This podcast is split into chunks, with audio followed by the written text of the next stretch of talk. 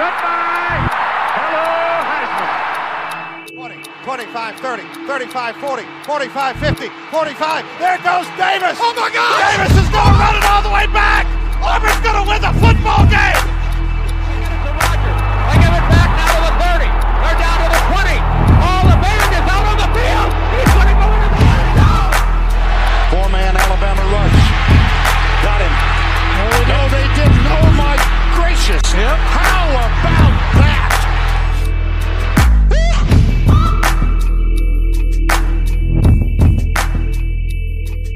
Well, hey, everybody. Welcome into the Three Technique College Football Podcast at the intersection of the X's and O's and the Jimmies and the Joes. I'm Mitch Mason with another edition of our Insider Series. Today, we're talking with Luke Winstel of ESPN and Clemson Sports. He's a beat writer for the Tigers, also covers a little bit of Georgia football as well. He talks about his start in broadcasting and his sports career at the very beginning of this interview. And tell you what, as someone who just decided to start doing this on my own as well and, and turn that into a career. It's a lot of fun to listen to what Luke has been through and his story. And I absolutely crushes it over on his social media at Luke Winstel. He's very easy to find. Um, go follow him on Twitter, especially. That's where he puts out a lot of content, and it's just some of the best in the business. Whether you're a Clemson fan or an NFL draft fan, we're going to talk Senior Bowl, we're going to talk draft day. He's got a lot of awesome information and uh, just looks at it as it is, right? Talks X's and O's, um, a very level headed opinion, which I can certainly appreciate. And I know you guys do as well. It's kind of one of the calling cards of our podcast here. Uh, one reminder before we jump into the interview please leave a like or a review on the podcast if you're listening, if you're watching. We're growing like a weed. Uh, we are in hyper growth mode, and that is thanks to viewers like you. Likes on the video, subscriptions, follows, it's all free and we really, really appreciate it. Helps us immensely behind the scenes, more than you guys uh, could know right now. And like I said, um, with all the support that you guys have given us, we've got some big news coming up very, very shortly. Just kind of waiting on the final few details and the timing to uh, drop that news. But anyway, enough of me talking. Thanks for being here. Thanks for listening. Now let's get to Luke Winstel of ESPN and Clemson Sports.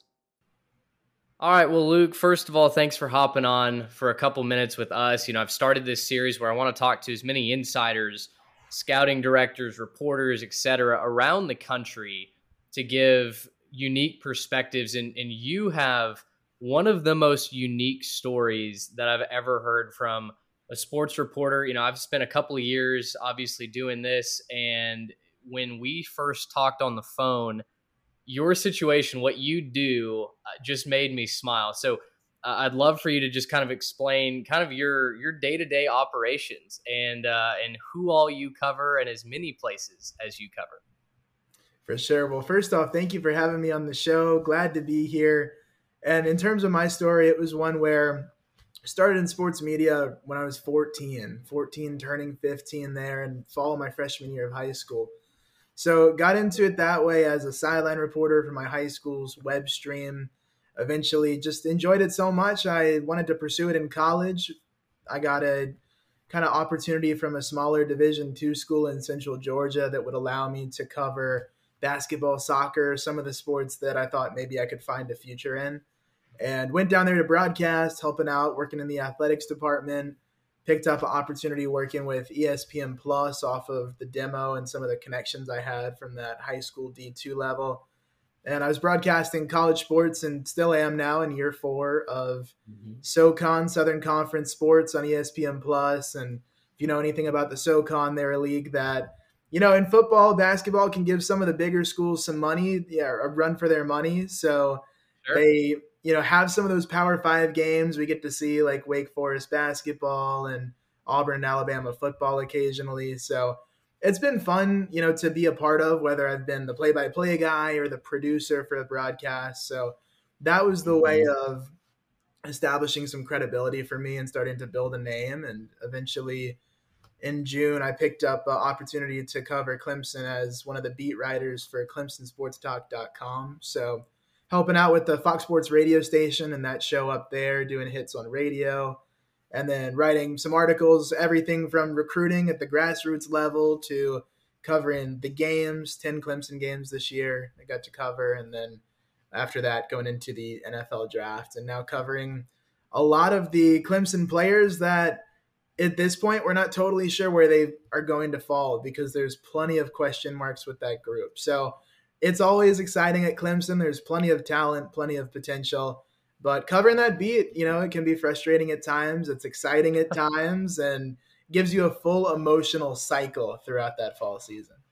Sure, uh, no doubt about it. Uh, I I remember some of what I did uh, when I was at Texas A&M and, and the experiences I have there, draft season, uh, just covering them on a week to week basis. I can can certainly empathize.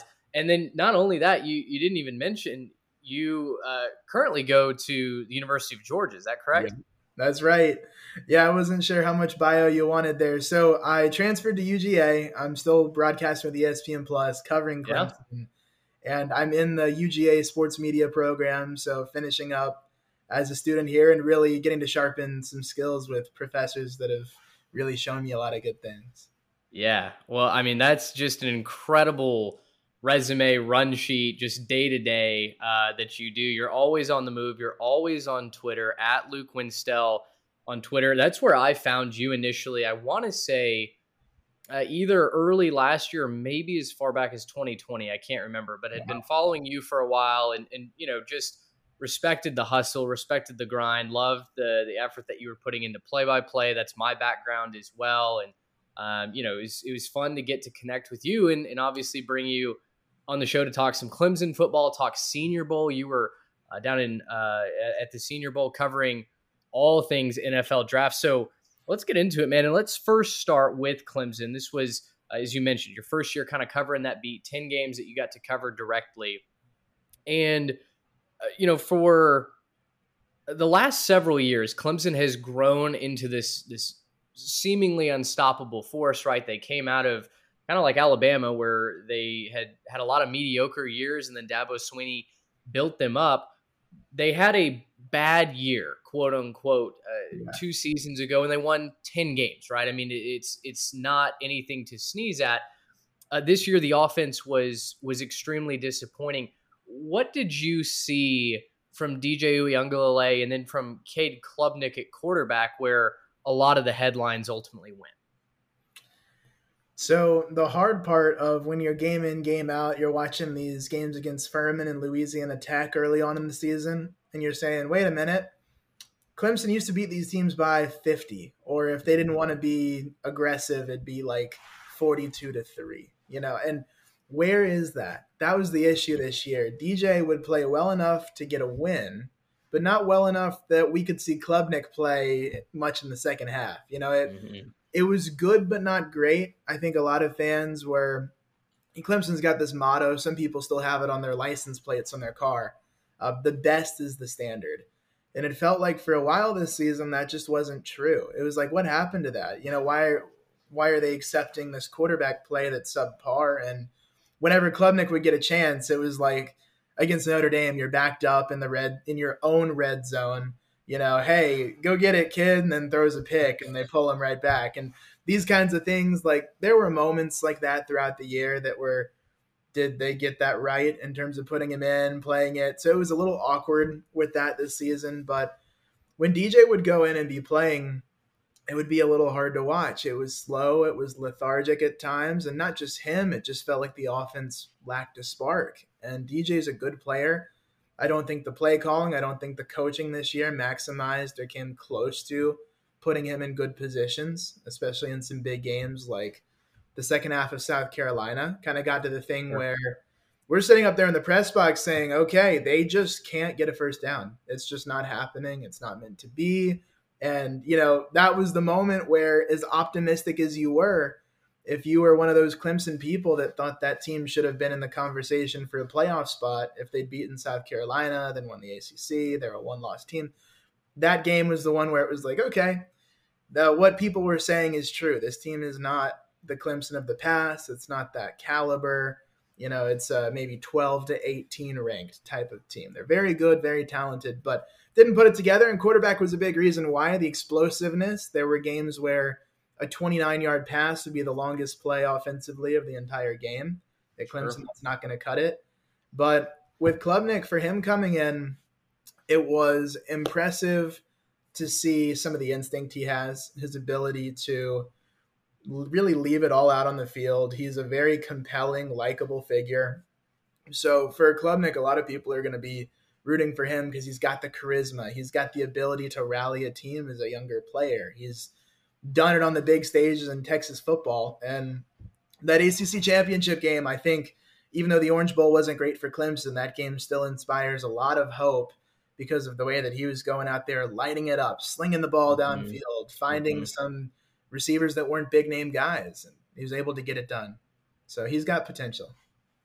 Well, and, and that's you read my mind. That was kind of the next question that I had. You you win an ACC championship game, right? I mean, you you finish this year at, at eleven and three with with the conference title. You blow out North Carolina, but then it's such a sour note from you know where I sit watching Tennessee win 31-14 and, and again it was kind of like oh man what what is this offense going to to look like on a drive to drive basis so DJU transfers out. He's over at Oregon State. Uh, Cade Klubnik is is now the guy. What is kind of the temperature of Tiger fans heading into 2023? We just wrapped up the recruiting class. We'll talk about that in a minute. But on field product, as, as far as projecting forward to this next season, how are Clemson fans feeling? There's optimism because of the Garrett Riley hire. I think yeah. that does a lot and i think it even masks a little of the skepticism that should be there you look at the orange bowl special teams was just horrendous it's the worst i've seen clemson special teams in a while and i guess you're gonna have game well you shouldn't have games like that sometimes but clemson had that kind of a game they probably should have been able to overcome it but they didn't quite have the talent at those skill positions that i i really am concerned about so you look at the running back depth chart, it's going to be good this year. Shipley and Mafah, that's a top 10 duo in college football. I don't think I'd get a lot of pushback for saying that. Mm-hmm. But the receiver group, on the other hand, you know, Antonio Williams has shown some potential. I'm not totally sold on him as a wide receiver one guy, but he is the wide receiver one at Clemson because it's a lack of talent. And the guy that Cade Klubnik was connecting with best at the receiver position, Joseph Ngata, is now off to the NFL draft or he's going to get a chance at the NFL. So at those positions at receiver, Riley is scheming better be good because I don't think that this Clemson team is going to be able to compete with the upper echelon of college football if they're not more explosive. And mm-hmm. Cade can only give you so much, and OC can only give you so much. So that is the biggest concern for me at Clemson. The recruiting class put in a couple of four stars at receiver but I don't see those guys as immediate impact. They might play in a couple of games, probably redshirt candidates, most of them in the receiver group. Mm-hmm. So the the running back duo is good. The depth behind that duo, I'm concerned about uh, for the future. But for now, the biggest concern is receiver. Riley provides the optimism that the play calling, the creativity can help mask that. But I'm still skeptical. I'm still concerned of just how how that playmaking will be and you know, Klubnik can elevate receivers. He's shown that, but sure, how much is it going to really be able to do? I'm Alex Rodriguez, and I'm Jason Kelly from Bloomberg. This is the Deal. Each week, you'll hear us in conversation with business icons. This show will explore deal making across sports, media, and entertainment that is a harsh lesson in business. Sports is and, not as uh, simple you know, as bringing a bunch of big names together. I didn't want to do another stomp you out speech. It opened so, up so many more doors. The show is called The, the deal. deal. Listen to the deal. Listen to the deal on Spotify. Well, and, and that's a good point because in, we can move into Clemson recruiting now too. I mean, I want to talk Garrett Riley as well, but composite uh, Clemson finishes at number 11. The overall, according to 247, was 15th. You talk about the receiver question, who's kind of the guy on the roster, and then you know I look down the the Clemson recruiting page, and it's it's just a couple of receivers, like you mentioned, maybe headline if you can call it that by Noble Johnson, who's actually a Rockwall product just right down mm-hmm. the street from me uh, I remember early on in the process, I was really hoping to get a look from Texas A&M, and for whatever reason, it just never quite came. Uh, and, and Clemson hopped on that bandwagon early and, and got his attention. So, where where do you see maybe a playmaker emerging, or, or how do you see Garrett Riley and Cade Klubnik elevating a wide receiver corps that might not catch your catch your eye when looking at it on paper, but still obviously needing to deliver championship level results? The biggest thing is going to be finding ways to get some of those explosive plays. So that that involves even as simple as as basic as this is in football, of just knowing what your player's strengths are and trying to utilize it. I felt like a lot of times last year, DJU is not Lamar Jackson. He's not Michael Vick. Why are we? Why is he running on these counter plays? Why are they, you know, trying to do this with this guy? And maybe it was effective here and there, but it was some things of that's not his strength. Let's use him at his strength. And uh, that was one of the issues with play calling last year. The other things too were Antonio Williams. If you believe in him as a deep threat, then let it fly. You know, why are we mm-hmm. seeing so many screenplays or why are we seeing him having to block so much if he's going to be the featured receiver? So, as simple as DJ had an arm, I don't think we saw that get showcased enough. Maybe the coaches didn't trust it. I don't know. But Cade Klubnik can throw it downfield. We saw that touchdown again to Turner, you know, down in the bottom corner of the ACC championship. If you go back and watch that highlight, and he can sling it, he's not afraid to do it. So being able to say, who are our deep threats? You know, let's let them go. And with the play calling, those kinds of things of Clemson's receivers, the way they've recruited, and I'm not totally sure why they haven't mixed it up more, but a lot of the receivers have a similar build. They're these big, mm-hmm. tall guys, broad shoulders. I'm sure if you've seen Noble Johnson in person, you know exactly the type I'm talking about. Right. Yeah. So that's their type. And a lot of guys will fit that, like Dacari Collins, who just transferred out, fit that kind of a vibe. And they're built to play the boundary. So let's see those guys get mm-hmm. some boundary opportunities. And I just don't think we saw enough. That's part of why Dacari transferred. He wasn't. He could go up and get jump balls, and worst comes to worst, he'd get a pass interference call. I don't think Collins developed enough, but I think he also deserved more opportunity than he did get. So just being able to say, okay, if you're going to recruit these boundary types, let's see some one-on-ones. Let's see Klubnik fire away and have to make those tough throws, you know, sideline to sideline. I think it's it's interesting that you point out kind of the same, almost like not a cookie cutter mold because that that has negative connotations, but Clemson has a, a, type, right? Like you mentioned with their wide receivers. So I'm interested to see Garrett Riley coming in now, how this offense is going to look. Maybe slightly different, maybe vastly different uh, as we head into 2023. Dabo was known and is known as a guy who likes a lot of staff continuity, right? I mean, he likes his guys, and that's how he likes to build his football program. With Garrett Riley now coming in, uh, with the the resume intact of taking TCU to a national championship game behind a really fun offense. What do y'all, as as Clemson fans, as Clemson reporters, feel like the fit is for Garrett Riley? And is there any sort of you mentioned the optimism earlier is there any sort of yes but with riley coming in being as young as he is my thing that i'm curious to see and I, i'm taking a patient approach to riley because you look at tcu and people are quick to look at his personnel or look at this and that well that that wasn't his tcu offense he didn't mm-hmm. design you know every recruited prospect he didn't pick every player. I mean, the scheme I'm sure was his own, but that's uh, I'm getting at the player and roster construction here of how he developed that.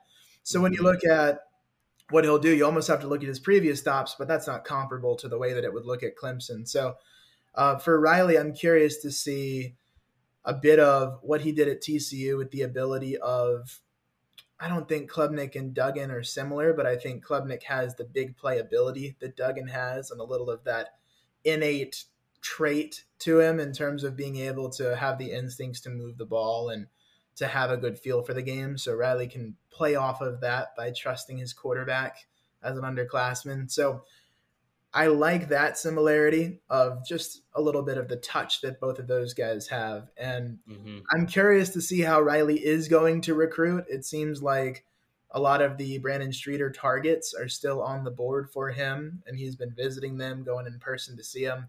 But the way that he constructs his roster, the way that he goes about this first and second class, it's going to tell you a lot about how he wants this offense to work at Clemson and how he's going to start designing things once he has his guys in the door. So there's almost a point where it's a little too early to try to break down too much. We just have to mm-hmm. let him make his move and see if he wants, you know, player A or player B, or if he's got his own guys that'll come in and try to change things up. This may be a question that, I, if you've gotten it before, uh, definitely tell me. But what's the biggest challenge at Clemson? You know, you, you think of these upper echelon teams like Georgia, Alabama, Clemson, you name a team like Oregon. Uh, and a lot of times you think of the resources, what they have, their advantages. I'm curious, you know, you've had a couple of years that were at least nationally disappointing for Clemson. So, as the national narrative has has maybe switched from singing the praises of Dabo Swinney and whoever quarterback one is with Trevor Lawrence, obviously in the NFL now, um, what has been, in your experience, the the biggest challenge for Clemson football, be it recruiting on the field, etc.? I think the biggest challenge is, and this the jury's still out here, but I think the biggest challenge can be almost themselves of the way that they conduct business of and it's fine to be this way to be so hard set but they're not going to get into an nil bidding war that's well mm-hmm. publicized mm-hmm. That doesn't mean they don't allow players to sign deals and work deals. I think that's a misconception. There's guys like Jeremiah Trotter that have gotten solid deals or good enough for them to stay. Peter mm-hmm. Woods out of recruiting got an NIL deal that he spoke highly about. So their problem is, you know, not that they don't do NIL at all. They just don't do the bidding wars, which there's some prospects and we see it in recruiting. We'll call a guy, oh, that's an NIL guy. Like he's probably yeah. going to be one of those that goes to a school that is you know going to give him a good deal and i don't blame him i'd probably do the same thing. I gosh i don't know. I i don't know how i'd approach recruiting it. I don't right. understand you know how these people can go through this process. There's so many factors. But one one question before we move over to the nfl side of things. You are always on twitter covering recruiting covering prospects doing interviews with them posting a lot of great content again at luke winstel if you want to go follow him on twitter it's well worth your time what uh, what's recruiting coverage like nowadays in the in the NIL world? You know, when I covered it, it was before any of that was legal. I think we knew that at every school there was an element of that going on, uh, but it was certainly never something that you saw or talked about just because it wasn't as visible as it is now. But nowadays, you go to seven on seven, and you know, you've got quarterbacks wearing pajama pants and their brand deals with sunglasses and, and things like that. What's it like in this this new era of you know 18 year olds that have million dollar offers? Yeah, the thing it's like now is as a journalist, you have to have a healthy skepticism. I think if you cover recruiting, you have to have a ridiculously healthy level of skepticism if someone tells you something, there's a very good chance it's not true. And if you report it, then that's on you. So yeah. you have to really understand when it comes to these things, um, you know, just the importance of verification. You hear these $13 million contract offers, and I don't know anything about that, but I do know that Bryce Young was somewhere reportedly around 4 million. So I don't know mm-hmm. how that's all structured. So you have to be skeptical of things. You have to be skeptical of, a lot of the hype now. People get so hyped so quickly and you hear, oh, this is going to be the next big guy. And sometimes you have sources you trust that really tell you that. But you have to break it down and try to keep a, a very cool tone about you because it's very easy for one social media clip to make a player blow up and all of a sudden someone's giving them stars and now you got to follow the player. And now is that real? Is it not? You know are players rated this highly because of track times or politics and how good are they actually at football? And a lot of them really are. So you just have to be able to weed through a lot of that weed through the fact that your schedule is just year round in recruiting. There's yeah. you know there's dead periods right? But all these players start committing during dead periods so you're still writing during a dead period you're still posting right. so it's a different world it's a world where you really you know can't take many days off or else you can get passed and there's plenty of times where that can happen. So and and then you look at these philosophies too, like some schools will toss out over 300 offers in a class. Mm-hmm. I don't mm-hmm. know how you cover or follow that. I've tried to, and I have not done it successfully. And some schools like Clemson, and this is one thing going back to your previous question, I don't think Clemson helps themselves by how few players they've offered. Sure. 2024 class, they're only in the 40s right now. So there's plenty of relationships they have. There's some younger guys that are saying, hey, you guys really like me. Everyone else has offered me. Why haven't you? And that can be a thing where Clemson's having to talk to a guy and really have to get them to understand the culture and buy into the culture when the kid might just say, okay, you know, it's if you're not interested in me, if you're not believing in me, then they might move on and you can miss mm-hmm. out on some good players. And Clemson generally is very smart in terms of recruiting, so that strategy hasn't killed them yet but it can be frustrating to watch. So you see all these different strategies play out, and there's a lot that goes into it. I enjoy the drama, the relationships of it are really, really fun. Of the adults, the former NFL players, the different kids you get to meet on their way to superstardom. So yeah. there's there's plenty of drawbacks that have come with the new culture, and it's more important than ever for these kids to have a really strong circle around them mm-hmm. of people that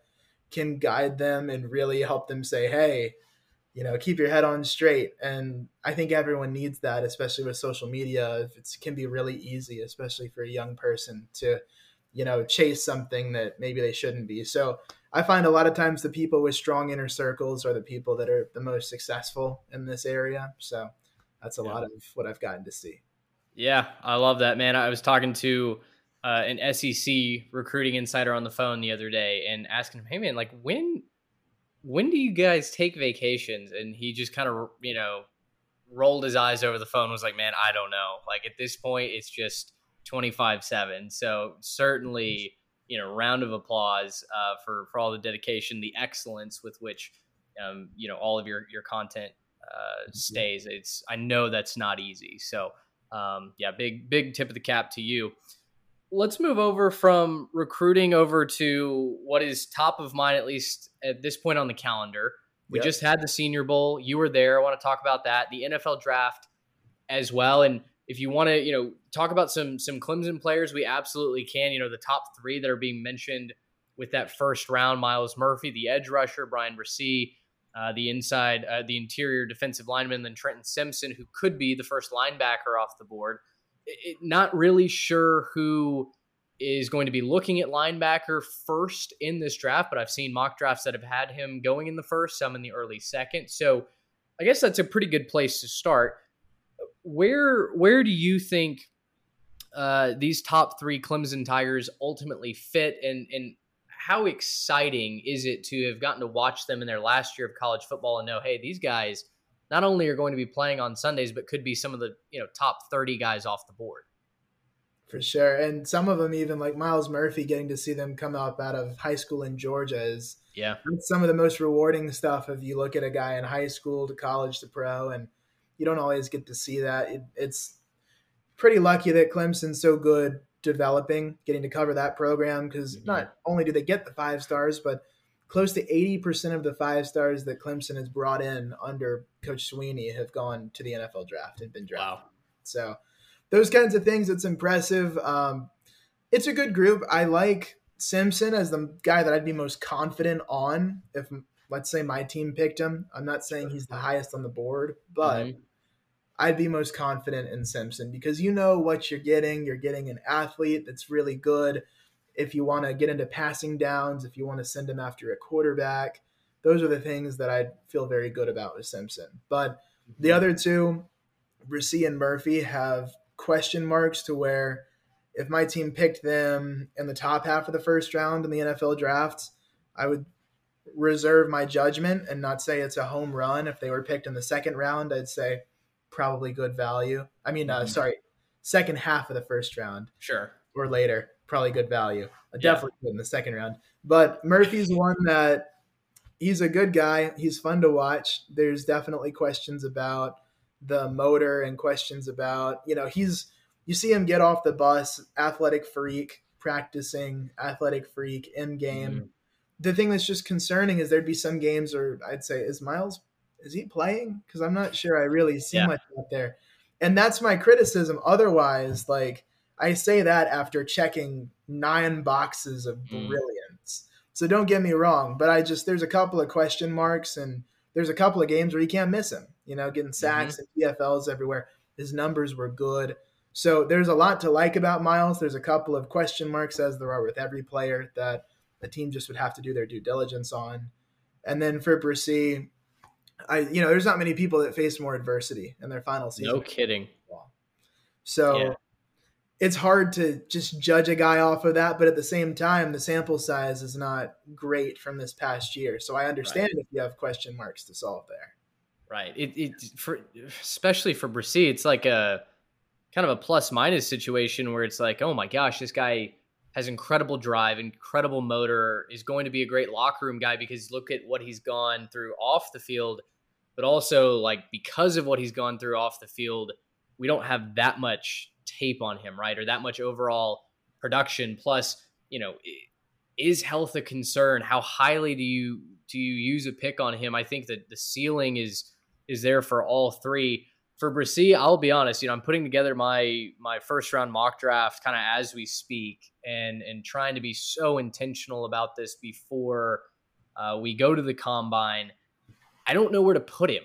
I, Yeah. I, I think there are several fits down the board, especially like you mentioned, the second half of the first round. I don't know that I'd be comfortable drafting him in the top 10 where I've seen some mocks have him. Um, but man, if you can get him, you know, close to that 20 spot, I think you're really, really happy, especially considering you could have maybe the top interior guy in Jalen Carter, the- only guy that might go at that position group ahead of him could be going one overall, right? So you you could have a couple of different uh, draft picks to think about where you could get Bryan, and I'm really curious to see where he goes. I'm curious to see where I end up putting him as well. I, I just haven't quite come to a consensus there. Um, let's talk Senior Bowl, and you and I right before we hit record it uh, on this, we were talking about the social media coverage of it versus the reality. Sitting there for two days in the stands, watching every single rep. What's the difference between a guy like me that will watch all the social media clips that I can, that will watch the practice footage when it's uploaded to YouTube, but still, a lot of that is compilations, a lot of that is cut. It's not each individual rep. To someone like you that watched it all, right? Raw, uncut, completely unedited. Um, you were telling me there's a little bit of a perception shift that you get if you're on my side of the phone screen. I think so. And there's nothing wrong with that because I'm on that side of the phone screen a lot of times. So the thing that I will say that when you're there and then when you're in media and you're checking like watched every bit of tape as well back from the day. And the thing that you take away is what hits on social media. And this is funny as a reporter because I do this. I look at a play and I say, that's going to be great on social media. And I don't even have to say anything. I'm not telling you that this player is a great player, but I'm saying this player wins this rep on day one of the Senior Bowl. And I just put a hashtag and, you know, at Senior Bowl. And all of a sudden, you know, if I'm good at it, maybe it's 50,000 views if it's a good play. And we had a couple of those. And there were the thing to understand as well the Senior Bowl credentials close to about a thousand media members. So there are a lot of people seeing stuff, a lot of people there. Everyone's looking for their social media content. So there will be things like Malik Willis really blew up at the Senior Bowl, and Yep.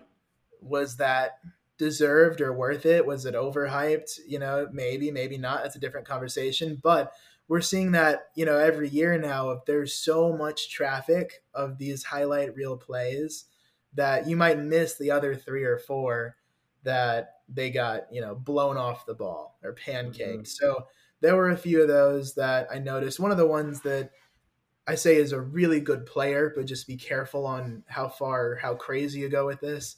Tank Dell out of Houston, really good, really good day two pick. But now people are starting to slide him towards the end of round one or early Mhm. round two. And I'm saying, you know, a few weeks ago, we were looking at him as like a third or a fourth rounder, and he practiced for two days. And there's three days of Senior Bowl practice and then a game.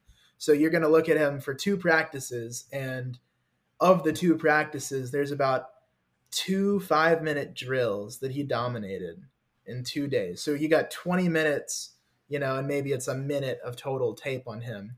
And now mm-hmm. you're willing to say that was enough for you to move him up 20 or 30 spots. And I say, hold your horses. Like if he's good at yeah. the combine and pro day too, like, okay, yeah. we're getting there. But you really have to reserve your judgment because you look at the actual sample of it.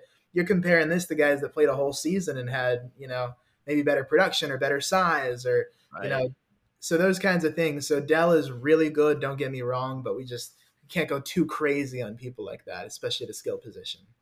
I uh, you're preaching to the choir, my friend. I I was so that you know, and and I have nothing to compare this to other than my days as a beat writer, where I would see something like that, right? Where one guy has a great rep and it blows up on social media, and everybody pronounces him, you know, a first round talent. You're like, oh no, no, no, no, no, that's not not true.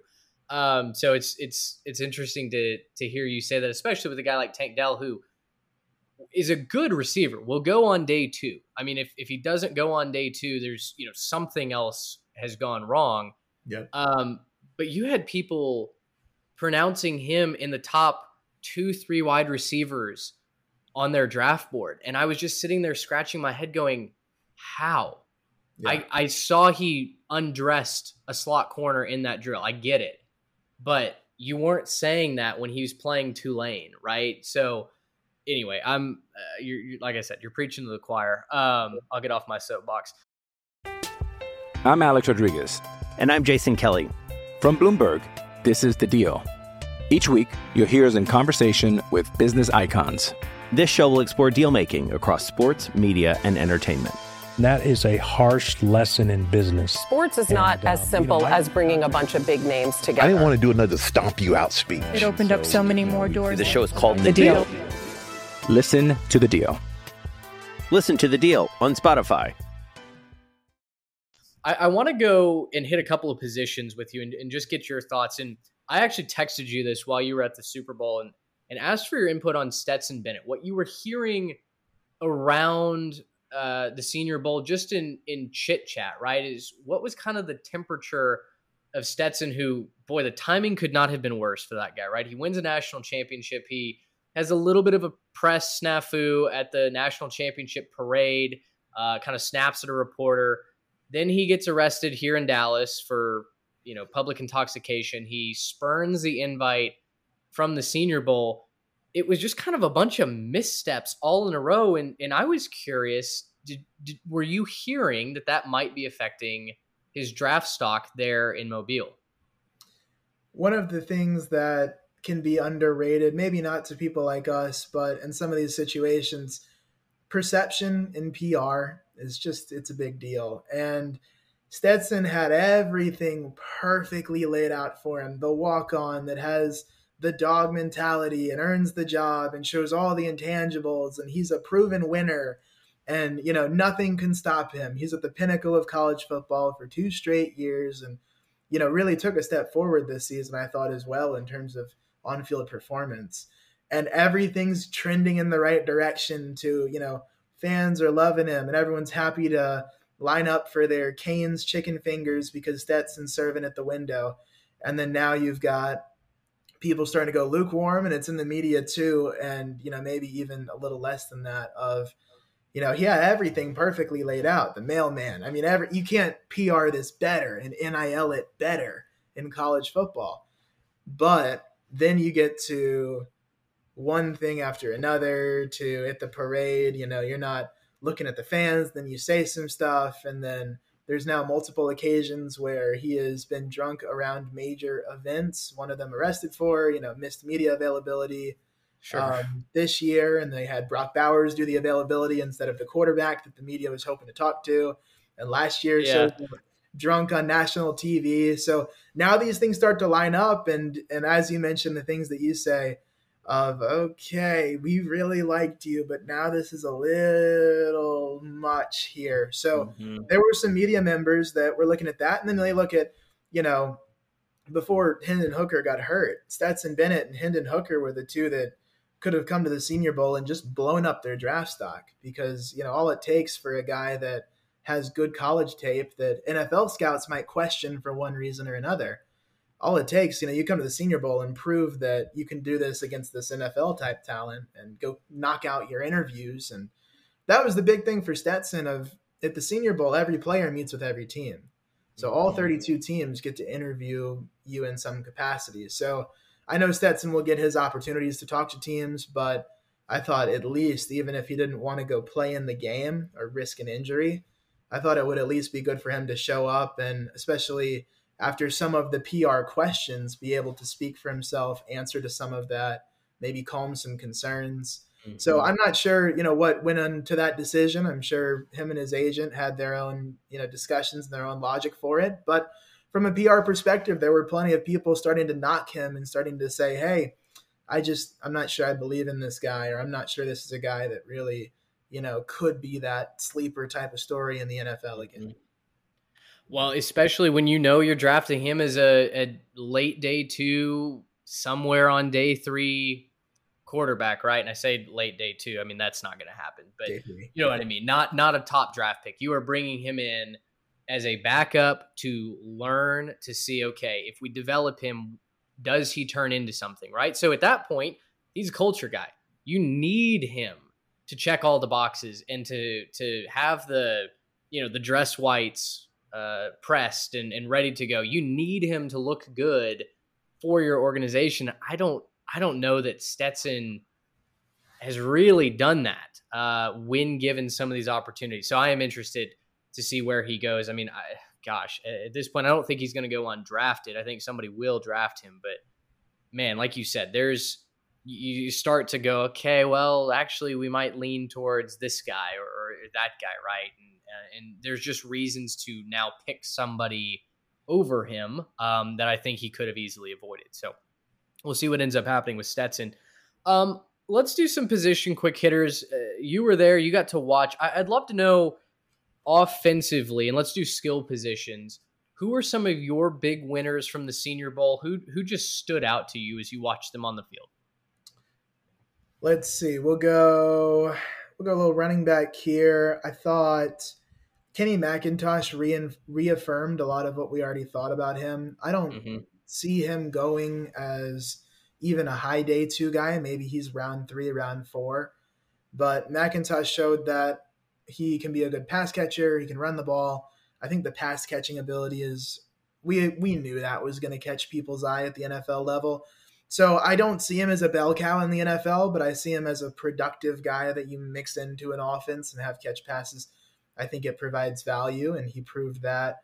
The running back group was a lot of middle of the pack guys from the way that I just saw that of hey, your team takes him in the fourth round.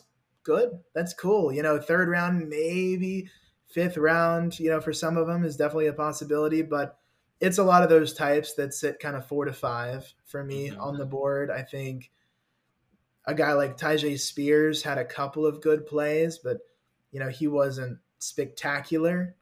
Uh, he he was he wasn't mind blowingly good, but he was very good. So it was those kinds yeah. of things like he helped himself, but we're not going to overhype it. And um, you know, Camerun Peoples, I thought had some good moments, but it was a lot of that. It wasn't a ton of just this guy blew my mind at the running back spot. I think at receiver, Tank Dell, we already talked about. Rashee Rice to me is a very good day two pick, pretty much late second, early third mm-hmm. uh, SMU. So he Love checks that. Yeah, he checks some physical boxes. He's the player that runs crisp routes. He had some good releases. So mm-hmm. there's plenty of things that in the NFL you can work with. You can see him as a, you know, two wide receiver two, wide receiver three type of guy. He'll contribute. Uh, I really wish that Andrei Iosivas from Princeton, I wish he got some better throws. The quarterback group was not very good. Mm-hmm. So there were a mm-hmm. couple of routes that might have been good for social media that you might have seen us might have seen us tweet, but he didn't make the catch and the ball was five yards in front of him and yeah. you know it's hard to hard to sell on Twitter. So so some of those plays that he might have made didn't get made, but I think that it's always intriguing to have a Princeton prospect in your top 200. So sure. Uh, that's another guy. Outside of that, uh, Puka Nacua practiced for one day, kind of blew mm-hmm. us away a bit on day one on the national team, and then he was that was it. So it's hard to evaluate one practice, but yeah, from the 20 minutes I saw him run routes, he looked like a good draft pick. So that's yeah. one of the hard things to evaluate, you know. Yeah, it's ooh, some of these guys. I tell you what, they play chess, not checkers, and it does not make our job as is evaluators, uh, as social media personalities, easy at all because it's like where where do you rank this? Like I don't want to, you know, basically clickbait everybody by saying, oh, he's he's the next great receiver, but also like if I don't say anything and he does turn out to be good, and that was my hunch, like I'm gonna kind of be kicking myself for not posting that. So I I get that as well. Uh, tight end is supposed to be a really deep group this year. Was was there any one tight end that kind of stood out to you? we knew that because of his stature and because of some of the hype he's gotten over the past year, that Luke Musgrave would be somebody to watch. He was good. Um, I think he's probably a good second round tight end for a team out there. But mm-hmm. to answer your question, the one that was a real riser to me was Payne Durham. I don't think he's going to be even a day two guy. It's probably middle of day three if we're looking at his stock. But he went from you know, being in the 200s to maybe late 100s, maybe 180 or so on a big mm-hmm. board because the scrappiness, the physicality that translated from Purdue to this level, but his pass catching, he had several touchdowns and they were eye catching plays. Had one play where he was sandwiched in between a couple of defensive backs and was able to come through. So, the way a lot of those tight end drills work is it's tight end versus safety. And Durham was a mismatch. Whenever he did get separation, that's always impressive. He did that a few times, but his ability to make the tough catches with a safety draped all over him and be able to take that down, break tackles. So in 1v1s, but especially when they got to 7 on 7 or 11 on 11, that's where he was at his best. So there's a lot to like about Payne Durham as maybe a tight end 2 for an NFL team at his peak. Uh, let's go inside the trenches. And one of my retweets uh, was from Isaiah Foskey, a great rep that he had um, against Michigan's right tackle. And I'm, I'm, sure you're very familiar with the clip. Kind of bowls him over, gets to the quarterback. Uh, and you know, in that vacuum, I tweeted, "Oh, I might be a little bit low on on Foskey. Um, I just don't remember consistently seeing some of that power that he flashed in that rep." Well, then of course it's like the very next rep he gets sat on by Paris Johnson Jr. Right. So when you were watching the the battles in the trenches, whether it be tackles and guards or edge rushers, who stood out to you, and maybe was there somebody that you thought, oh, I kind of I kind of thought I'd see a little bit more out of this guy. Foskey's a hard one to evaluate because he's one I feel more comfortable talking about because we saw three practices and I think we saw a bit of the game from Foskey as well. Yeah. If I remember correctly. So at least the three practices, I, I'm familiar with that film very much so. And day one had some ups and downs. Foskey was one that came in, you know, this is a media guy. When someone is the headline of the opening press conference, you know, that's they're pretty highly thought of. So Foskey was the defensive headliner, Max Duggan from TCU, the offensive headliner. And for Foskey coming in, that was the thing of this could be the Jermaine Johnson type of player that goes from day two into day one with a good performance. And this could be the start of Foskey there. I mean, you look at his numbers in college 20 plus sacks in the past two years. There's plenty of pass rushing ability that he's put on tape. And you look at that and you know, if NFL team doesn't like pass rush, they're crazy. So there was a lot of those different things that you look at and you say, hey, this could be a guy. And the rep against Hayes was good, but then it seemed like every time we saw a good flash, we saw him getting pancaked, or we saw like Dawand Jones from Ohio State blocking him to the sideline, for example. And yeah, that was tough. And after that, it seemed like we didn't hear a whole lot from Foskey on day two or three. There were good performances, but just not not a lot of flash that we might have been expecting of that mm-hmm. potential or you know maybe the guy that does a spin move and everyone's in the crowd like whoa look at that so that's uh Foskey's a tough one to evaluate. I still think he's a, a good second round pick. That's the way I feel about Foskey. So um, yeah. you look at a D line, I thought we'd get a little more from Keion White from Georgia Tech. He did better as the week went on, but we interviewed him after day one and he said something to the tune of his pass rushing sucked. Like he just wished that he had had a better day as a pass rusher. And I I think it comes from a perspective thing of he's used to being dominant in the ACC. Like yeah. some of these guys were just bigger than him, and they were able to win some reps that he was probably used to winning. So I think that might have been a moment for Keion where he was like, "Oh, okay, this is this is really uh, the level of talent we're dealing with." And he adjusted after day one, and he got mm-hmm. better. So some people are talking a little crazy about him being like a first, you know, high first rounder. I think that's a little much. I see him as a, another good second round pick. You take him in the second, you're happy. You got talent. I was disappointed with uh, Andre Carter. I really did not see much from him out of Army, and he's mm-hmm. one that I want to root for just as a person. Mm-hmm. Great story, but and he's got plenty of athleticism, twitch, bend. The thing is the weight. He's just can't compete with these guys right now. So he's one that you take him, you've got to add weight, you've got to work on that raw potential. And then that's another guy that day two, you have to understand he's a project, but the ceiling is high enough to justify a day two pick on Carter. But I just, in the present, the film didn't blow me away. Keanu Benton from Wisconsin, I thought really helped himself. Mm-hmm. Yaya Diaby from Louisville showcased some good bend at his size, so he might go a little higher on a day three board. Um, offensive line was a really good group. If you want to get into that one, really good. Yeah, I'm I'm really excited. So typically offensive line is is the group that I enjoy watching in film. I'm I'm not going to nail every technique and be able to tell you, oh well, on this rep his hand placement was, you know, kind of shades of perfect and this one sucked. Like I I'm not going to be able to tell you that specifically, but overall, grading this offensive line group, it's hard, man, because so many of them feel like, okay, well, I mean, I could see taking him at the end of the first. I could see taking him at the end of the first. Is that, you know, what's the difference between a first round grade, a second round grade? Now are we starting to slip into third round grades? Like, they're all kind of tightly bunched for me. So, yeah, I mean, feel free to take that wherever you'd like. Sure. So, Darnell Wright from Tennessee got some buzz for the first round. Another SEC guy, O'Cyrus Torrence, got some buzz. Those guys mm-hmm. were able to hold it down. And the reason that I really was confident in some of their film was they were doing it against some kind of name brand guys, like people mm-hmm. we watch in the SEC week in and week out. So that was one of the things that helps of when you look at the matchup and you say, okay, they're beating a Alabama defensive lineman to the rep and you know the name. So those two are some that generated a lot of that. Some of the offensive line, like interior guys, don't get a ton of buzz because that edge rusher versus offensive tackle is where a lot of people want to look.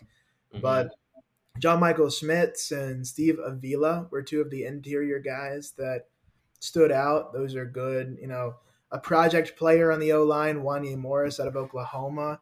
He's got size showed some ability to put up some good reps against edge guys like Ali Gaye out of LSU and a couple of those types uh, that are super athletic. So you got to like him. We didn't see a whole lot of Warren McClendon from Georgia, but when he was out there, he was bullying people.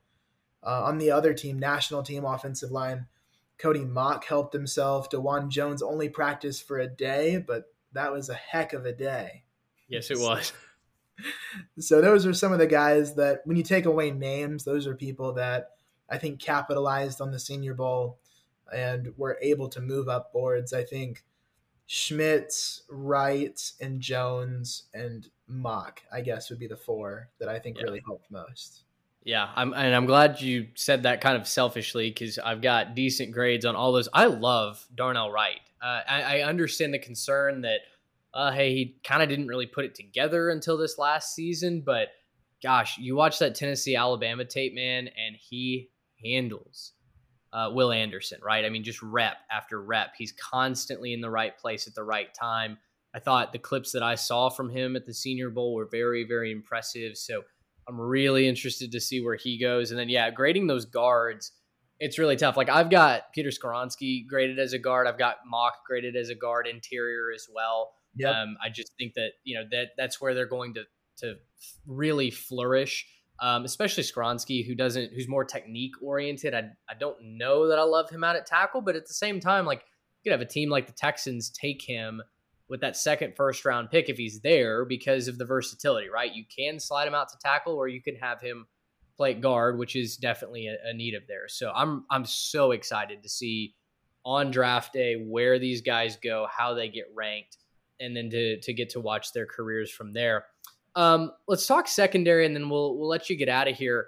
Secondary, the, the wide receiver versus the the cornerback, or sometimes even the safeties, very polarizing on social media. Like you mentioned with tackle and edge rusher, that's kind of the sexy clip to tweet, and and none no clips get more retweets than clips where a wide receiver is burning a defensive back by 10 yards or similarly when a wide receiver just gets sat on on a route and and that defensive back smothers him. So take me through some guys in the secondary, whether they're corners or safeties that you thought, okay, yeah, this guy can play, and and similarly a guy that maybe you're like, ah, I really wanted to see a little bit more out of him for whatever reason.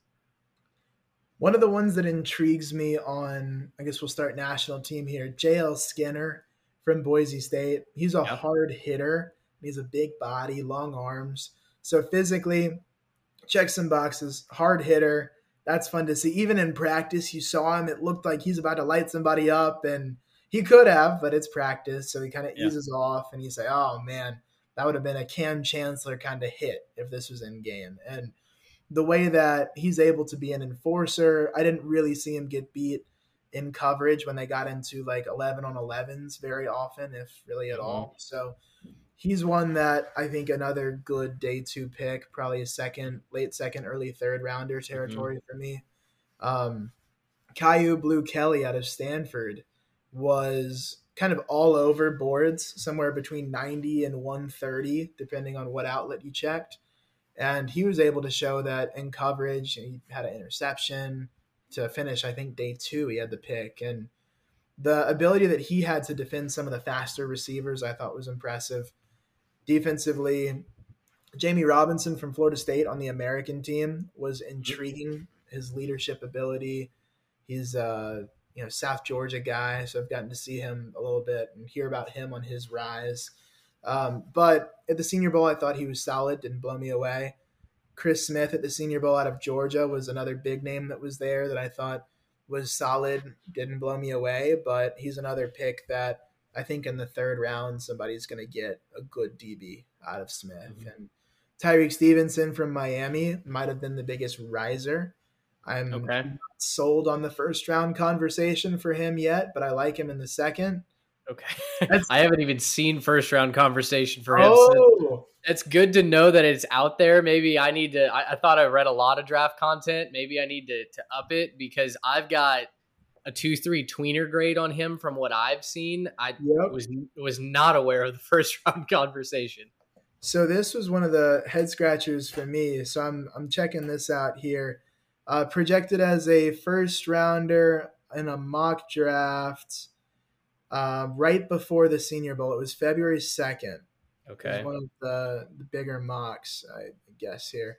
But yeah, so Stevenson, I like him in coverage. He's got the combination of the speed and the aggressiveness and the footwork, uh, the hips, I think were one of the more impressive things. Like you look at mm. some corner prospects and say, okay, I'm, you know, not sure about that. But Stevenson, it seems like really has elevated himself on that side of uh, that side of things. So the coverage ability that we saw from him, especially on the boundary, reading balls, making plays on the ball, uh, that was interesting. But yeah, there there were a couple of mocks that had him up there, either in the first or close to it. So uh, I'm not sold on that, but I think second round could be a possibility just because of yeah. positional value as well. Sure. I, I again, corners another position that I have so much trouble ranking. I mean, I've gone back and forth on my top three. I, have had Witherspoon as my top corner right now. Christian Gonzalez is kind of my top corner. So, uh, you know, and then Joey Porter Jr. There's there's kind of a consensus top three. Although I saw Cam uh, Cam Smith from South Carolina just go I want to say in the top 20 in a mock draft as well. Um, I know there's questions about whether he's a first rounder or not. Emmanuel Forbes, how highly do you move him up the board? Um, there seems like a lot of growing sentiment that that Forbes is kind of that sleeper. Um, and, and help me help me with this. So I've had a lot of trouble ranking kind of Kelee Ringo, Deonte Banks, Clark Phillips III, Eli Ricks. All of those guys have issues, their own separate issues that make me go, oh, do I really want him on my team if this doesn't get fixed? So out of that group, I know Kelee Ringo is the guy that draws a lot of attention because he was cornerback one for back to back national champions, right, in Georgia. Had some awesome reps, had some times where he just sat on a receiver, makes the, the highlight play that everyone will remember against Alabama to seal that game also had some moments where I was like, dude, what is he doing? So maybe close us out on this. Where do you think Kelee Ringo ranks kind of in true talent and, and where do you think teams evaluate him right now? Ringo is going to be the type of corner to me that, especially as a rookie in the NFL, might be a little frustrating because he's a bit handsy. So there's going to be some PI calls just regardless of who it is. And you have to know that coming in. So the speed is got a good chance to blow people away. And that's where, mm-hmm. again, you have to temper yourself of, you know, who is this guy on film? Who are we really talking about? Because if he goes out and runs a 4 2 or a, a low 4 3, like people say he might, then, you know, that's going to cloud some things, I think, in the evaluation yeah. area. So I think Ringo, you know, he was mocked in the first round for a while, and now we've got people seeing him in, you know, second round or, mm-hmm. you know, even late second now. I would say I would pick him kind of mid 40s. That's the way that I mm. feel in terms of just to put a number on it. Mm-hmm. I think speed is the biggest pro, the size, he fits the mold of what a lot of NFL defenses would like out of a corner. Mm-hmm. So those boxes are checked. The interception ability against some of the best receivers in the game is another box checked. But the tough part of Ringo is the handsiness at times. We saw some PI calls. I think uh, we saw at least one against Tennessee as well in some of the bigger games. So that's one thing I watch out for against Ringo. I do like the competitive ability of him to go up against the number one receiver week in and week out. And even when he gets beat, he comes back. So those kinds of things, it seems like he's got a good mentality to him. But I'm just not sold on the he's one of those at the hips I'm not quite as sure about of his ability, you know, on some of those routes to defend. So the coverage is something that can be a work in progress. I don't see him quite stacking up to a Witherspoon level. So with all that being said, I think he's a really good prospect, but I just don't see him as a top three or four corner in this draft. Yeah. I've got him. You, you said somewhere in the mid 40s, early mid 40s. That's kind of where I've got him graded as well. My top 100 late 30s, early 40s, somewhere in there where I think, gosh, a team that gets him in the second round is going to go, all right, let's ride. Let's yep. find the way to best utilize his talent. But first round, to me, it would feel like a little bit of a reach. So uh, certainly appreciate your your insight on that. And man, I tell you what, it's it's been an absolute pleasure having you on the podcast here tonight. I know we were texting, we, we were talking about about 45 minutes tops. We've gone 15 minutes past that. So I certainly want to get you get you out of here on on a high note. But uh, tell the listeners again where they can find you on all of your social media. Yeah, for me, I always say I'm lucky that there's not a whole lot of Luke Winstels out there. So it's at Luke Winstel, W I N S T E L on social media. And try not to be too hard to find. Uh, you know, keep the DMs open if anyone ever wants to reach out. So, yep. um, it's out there covering football. Glad to do it. And social media, Instagram and Twitter are the two biggest ones. So that's where a lot of my content goes. Well, there you go, man. We wish you the absolute best. Hopefully, you get some sort of vacation. And I know you're, you know, obviously still uh, doing doing classes as well. So somewhere in this process, I hope you get a breath. You get to go sip a cool beverage on a beach somewhere and uh, just kind of rest from all the excellent content that you put out. You're you're certainly one of the up and coming names in the industry and some of my favorite content to uh, to consume over on the social media. Well, thank you. I appreciate you having me on and thank you for the kind words. Yeah, absolutely. All right, there he goes, Luke Winstel. Again, go find him on social media. Follow him for all the draft coverage, Clemson sports, uh, as well as we head towards football season in 2023. To our listeners, thanks so much for tuning in to another episode. Uh, glad to have you with us each and every week. Until next time, so long, everybody.